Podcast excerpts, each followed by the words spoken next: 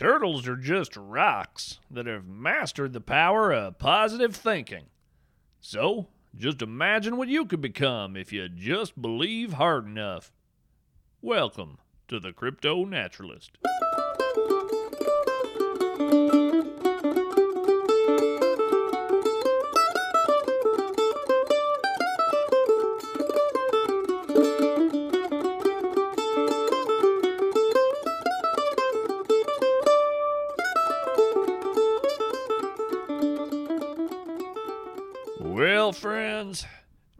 Right foot is barking like an over caffeinated chihuahua at a squirrel convention. Ugh. Maybe not the warmest welcome I've ever broadcast on my show, but truer words were never spoken, and truth is the foundation of my business. Your intrepid narrator sustained a bit of an injury this week, but as Shakespeare said as he was being carried off the stage by an army of angry badgers, the show must go on. Let me just get situated. All right. I got my injured foot elevated here on my lichen covered studio table, and I'm keeping the swelling in check with a wriggling tube sock full of icy Arctic vortex beetles. Don't worry, they like confined spaces, and I'll return them to their polar stopping ground before they even have a chance to be homesick. But enough about me. Let's get down to business. Walt Whitman once wrote of a patient, noiseless spider.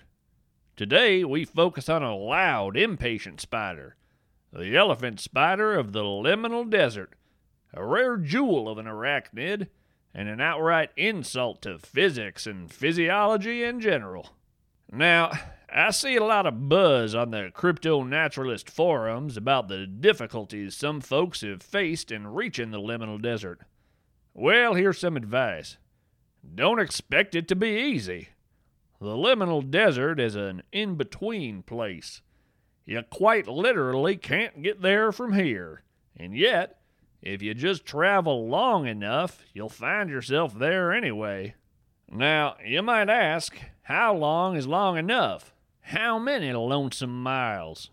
Well, friend, that's not for you to decide. Determining when you arrive is the desert's prerogative. I can understand your frustrations, but comfort yourself with this.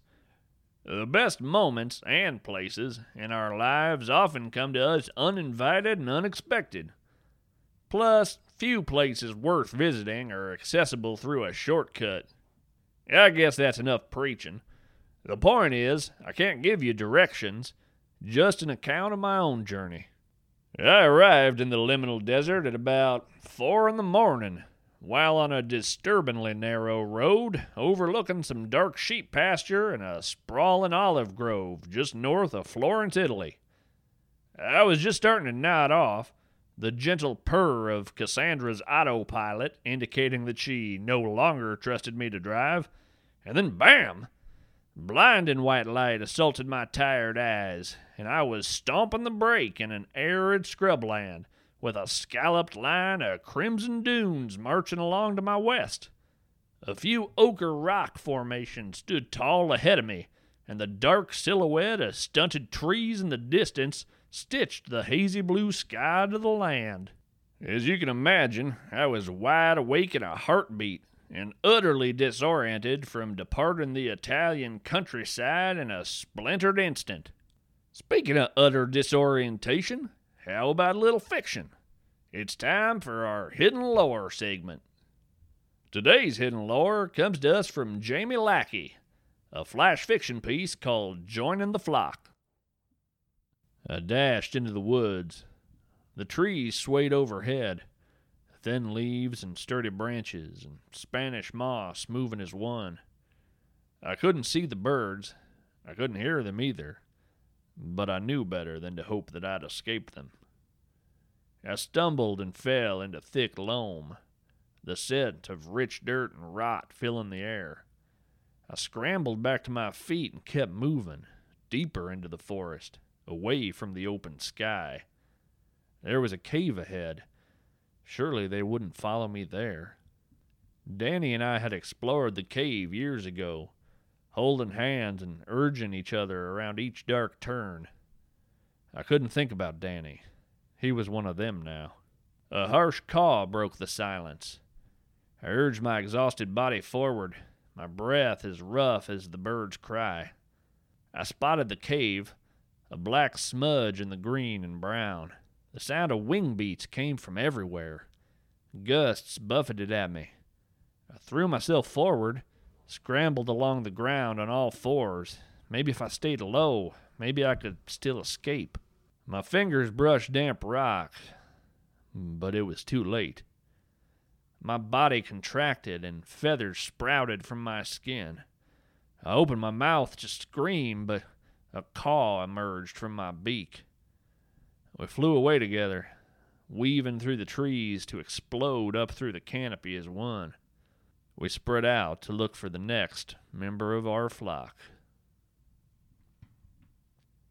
You know, there's a Native American legend about crows. It says that their feathers are black and their voices harsh because when the land was cold, a crow flew up to heaven to bring back fire for the earth. But I don't think the crows in this story are the generous, selfless sort. This piece does a good job of capturing that breathless feeling of pursuit, of fleeing dangers known and unknown. It also has something to say about the mob and fear of being changed without our consent. Whether we're thinking about aging or injury or a myriad of other variables, I think losing who we are is one of the most basic human fears. Change is constant, but it's not always our friend. Jamie Lackey lives in Pittsburgh with her husband and their cat. She's had over 130 short stories published in places like Beneath Ceaseless Skies, Apex Magazine, and Escape Pod. Her debut novel, Left Hand Gods, is available from Hadley Rille Books. She has had two short story collections available from Air and Nothingness Press. In addition to writing, she spends her time reading, playing tabletop RPGs, baking, and hiking.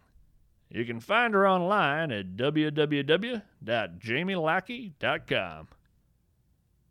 I like to go barefoot into deserts, which is totally unadvisable for a thousand reasons, but I do it anyway.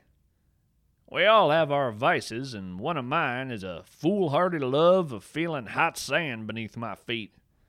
I swear I can feel the very pulse of the land while walking barefoot over arid earth, and the risk of venomous snakes or scorpions or sharp vegetation is just plain worth it to me. I activated Cassandra's pneumatic parasol to keep her out of the sun and headed for the rock formation an angular jumble of sandstone about the size of a baseball field. As I approached the stone, I noticed a handful of craters that resembled small meteor impacts. The craters seemed relatively fresh, no real signs of weathering or erosion, a good sign that an elephant spider was near at hand. See, the elephant spider is a jumping spider in the family Salticidae, an active hunter rather than a web weaver. It's typically cornflower blue with tan accents. About the size of your thumbnail, and they aren't terribly striking at first glance. So, what's so special about today's subject? Well, I'll give you a hint. The elephant spider is also sometimes called the osmium spider, or even the neutron star spider. Give up? Both of those are references to the animal's uncanny density. The elephant spider can weigh hundreds of pounds. Some crypto naturalists suspect that weights can fluctuate up toward a ton. That's a tiny spider that weighs as much as a car. Moreover, the evidence suggests that the spider can change its weight. A fun fact and a ridiculous abuse of the laws governing matter. A colleague of mine once got the same elephant spider to crawl across a digital scale about a dozen times. Over the course of an hour, the spider's weight more than doubled. As I approached the sandstone, there was a crack like thunder from the far side of the rocks, and I ran to investigate. I found a cloud of dust and a circle of shattered rock fragments surrounding a fresh crater. An elephant spider had just made a new burrow by tossing itself high into the air and landing with incredible force concentrated behind a tiny body. At the bottom of the crater was a black circle like a bullet hole, with a tiny blue spider face peering up at me through the dust. I defy you to show me a cuter physics breaking invertebrate. I assumed that the spider was laying an ambush for potential prey, capitalizing on the funnel shape of the crater to direct potential meals to the waiting fangs below. I learned that the crater was actually a prelude to mating when the second spider that I hadn't spotted crawled over my foot. The tiny bones in my foot made a noise similar to popcorn, and I howled like a horned wolf. Needless to say, I cut my observations a bit short so I could limp my way back to Cassandra.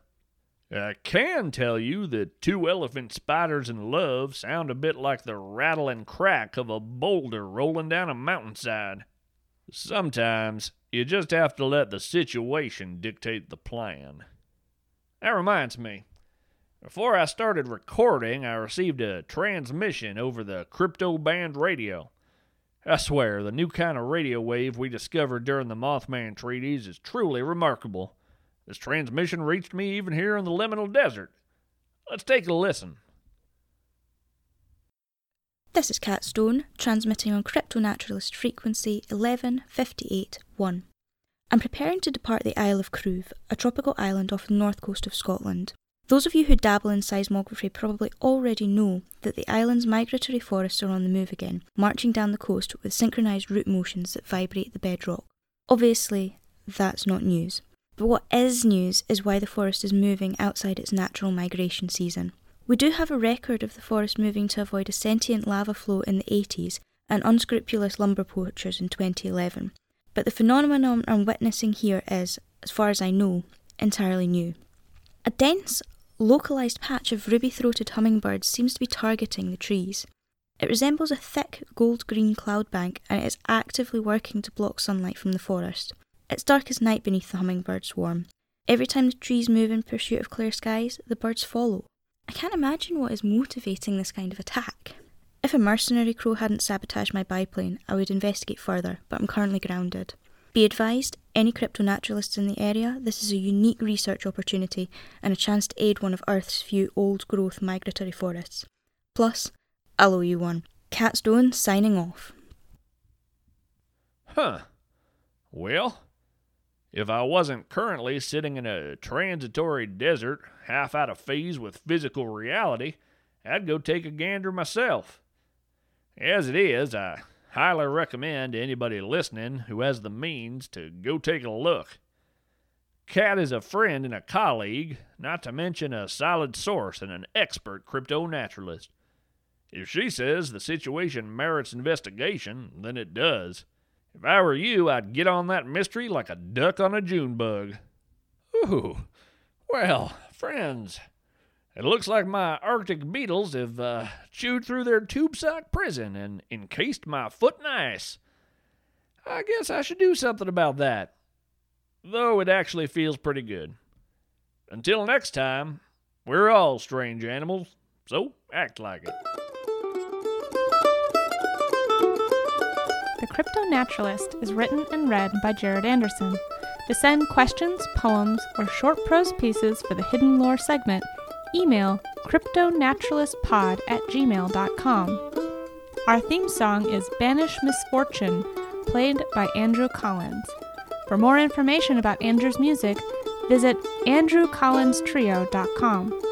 Stay curious, stay wild, stay weird.